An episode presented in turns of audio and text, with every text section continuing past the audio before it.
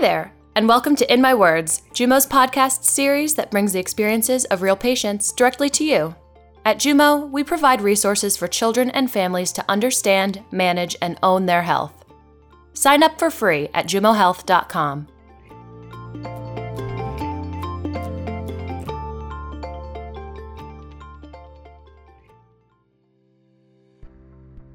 In my words, having a loved one with mental illness means to me being there on a daily basis to just tell them you love them.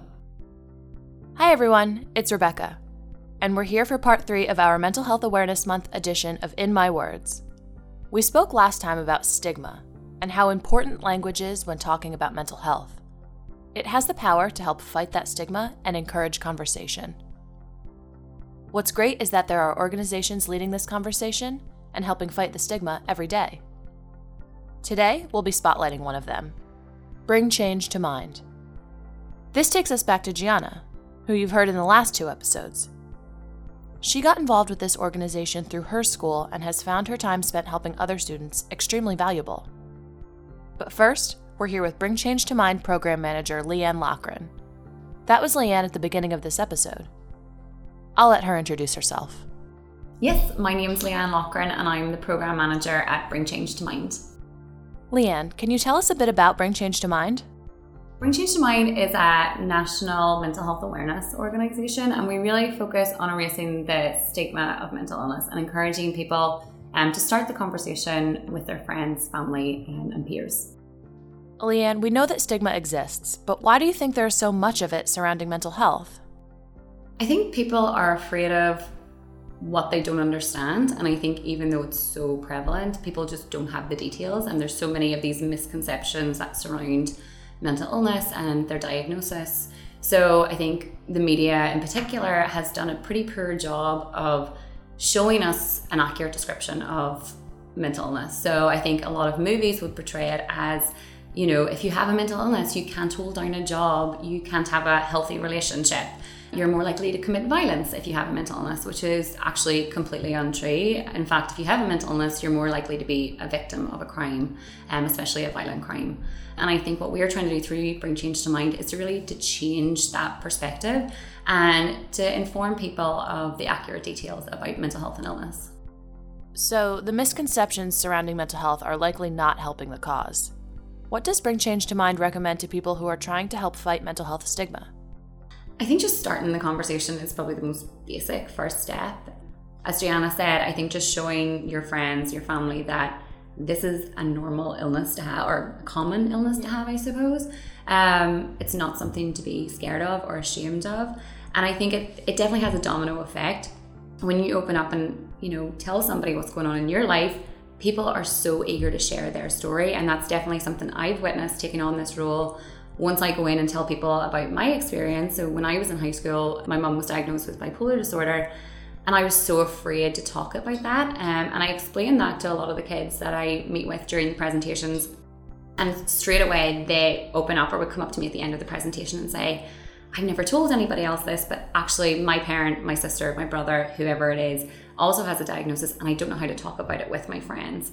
I think that's huge. I think we're just opening the door through conversation and just really encouraging more people to get involved and treat this as they do any other physical illness.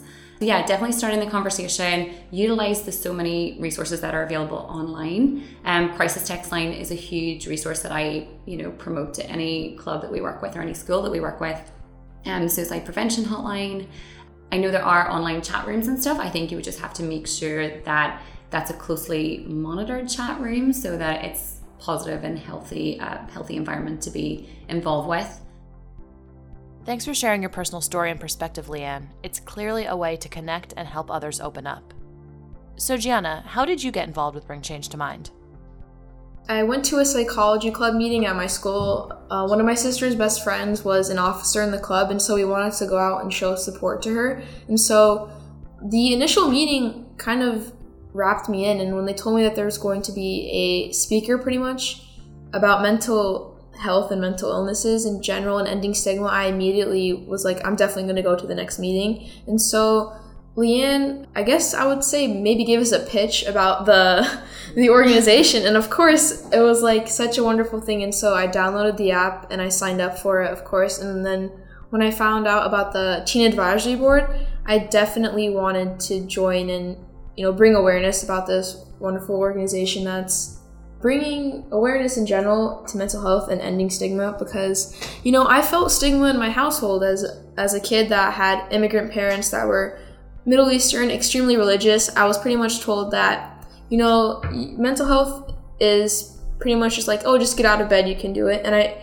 see a lot of people in general just trivializing mental health and stigmatizing it like you know depression synonymous with laziness anxiety is just like oh you're weak you're an introvert and so i of course wanted to end that narrative and bring a new insight on general on like what people with mental illnesses look like because I've been told before, oh, you don't look like someone with depression. And I'm like, it's just because I'm out of the house and I'm speaking and maybe I'm a lot more open than some people. It doesn't define me as a person. Do you feel your involvement with Bring Change to Mind has helped you on a personal level? To be honest, I kind of felt like in limbo. I just finished therapy and I'm like, what now? And this organization kind of gave me purpose because, you know, after getting better in general, I could have maybe gone down the path where I would just continue to like not talk about it, to just live maybe a more normal life. Like I just let kids at school continue believing that I was perfectly fine and that nothing had happened. But I decided to go on a route where I wanted to bring awareness and I wanted to end the entire stigma that I had to face with my family, with some of my peers, and just, you know, break through that and help. So for the most part, it gave me purpose again. That's an interesting reflection, Gianna, that you felt like you were in limbo. So, how has that experience helped you transition to help others? What are you and your classmates doing through Bring Change to Mind to increase awareness of mental health and to help fight the stigma? Well, first of all, Bring Change to Mind, just I think the fact that we're talking about it, just talking about it ends the stigma, but then there's also activities that we did to help people in general.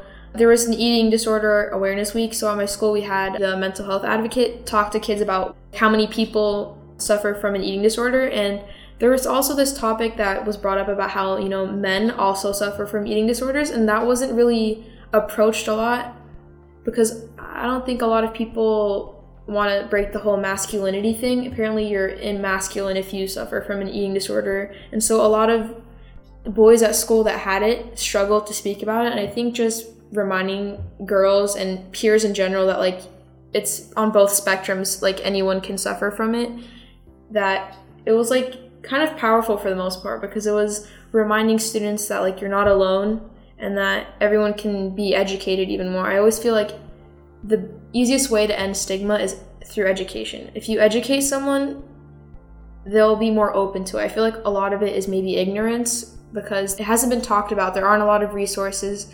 There aren't many people talking about it in general. So I kind of can't help but feel bad for someone if they don't know about it because it's like, well, how do they know better if no one's talking about it? So, Leanne, it's clear that we need more people like Gianna. How can our listeners get more involved at their schools? Yeah, I think just get involved with any type of club that you can. If you're interested in starting a BC2M club at your high school, um, people can hopefully find out my information um, through Jumo.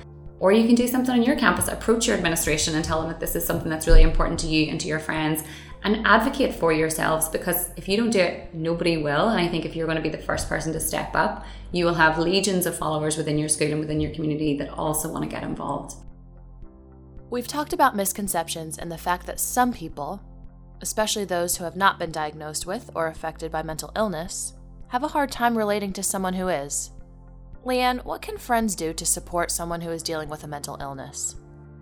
Um, just be open minded. If you don't understand it, if you're not really sure, vocalize that. Tell them that. Say that I do not know what you're going through, but I'm here to help. You know, at the end of the day, this is still your best friend in the entire world. And they just need you to probably just listen, to hear them, to listen to their struggle and say that you understand and that you're not going anywhere. You're probably not going to cure them. You cannot be their counselor, you cannot be their therapist, but just to say that you're there to put a hand on their shoulder and say that you'll, you know, walk through this process with them. Leanne, what advice do you have for our listeners who may not have the support of a school program, or are not sure where to seek help. If you are struggling with a mental illness, you are not alone. And I think it's so important to speak to people that you trust. If you are dealing with a mental illness right now, you're probably talking to at least your closest friend if you feel like you can confide in them. But I think at some point, it's just really important to reach out to somebody that is qualified to deal with it um, at a higher level. Because we know a lot of students are waiting a significant amount of time from when their symptoms arise to when they seek treatment. And I think that just means that there's this huge span of time when teens are struggling alone in an isolation. And I think that breaks my heart to hear that. Please just reach out for help um, as soon as possible, or if you become concerned with you know what you're going through and what you're dealing with. Thanks, Leanne. Gianna, as someone who has been on both sides, receiving support from friends and giving it to others, what do you think is most important? I think it's to be open. Because if someone with mental illness is talking to you and you already don't agree with anything they're saying or you don't understand it, just to approach everything with openness and understanding. Because there's no way this conversation is going to go anywhere if people continue to be closed minded, continue to not care, continue to trivialize it. So just approach it with open mindedness, with compassion, and just be open to information like you have to inform people on why this this is just a stigma. It's not like a known fact. You know depression isn't laziness. It's not being you know self-serving. You're not just trying to be someone like it's hard to explain for the most part because it's different for every person but for me for the most part it was just coming out and being like yeah i can be talkative and still be this. A lot of people put you in a box and I just think openness is something that needs to be focused on more.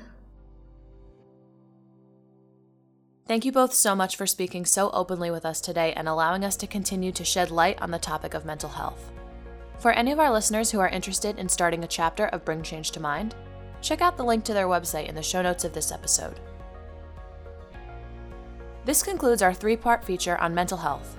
I'd like to thank our listeners for taking an important first step in the fight against mental health stigma getting informed.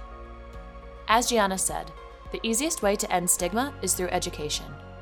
The better educated we become about mental health, including listening to the experiences of others, the better we'll be at helping friends, family members, and even ourselves seek help when needed. Starting the conversation and being open minded about what you are or someone else is experiencing can go a long way in fighting the stigma associated with mental health. We'd like to thank Gianna for sharing her story. Her bravery and ambition in getting people to talk about mental health is truly admirable. We'd also like to thank Dr. Joshi for helping us better understand mental illness, the importance of language, the warning signs to look out for, and where to find and seek help. Finally, thanks to Leanne Loughran and the team at Bring Change to Mind for all that they are doing to help end mental health stigma.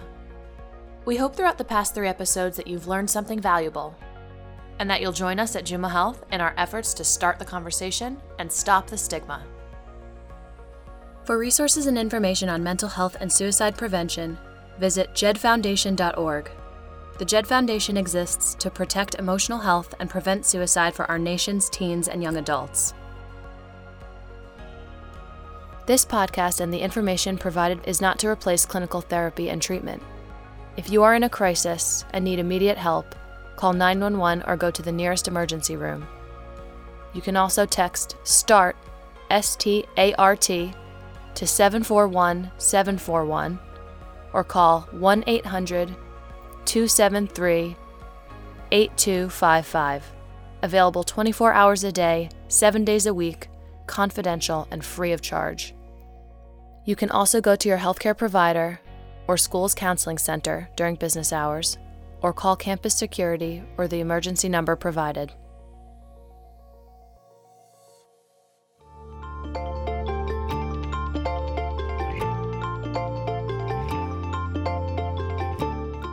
Thanks for listening. Interested in hearing something special? Or want us to help share your story? Reach out to us. We'd love to hear from you. See you next time.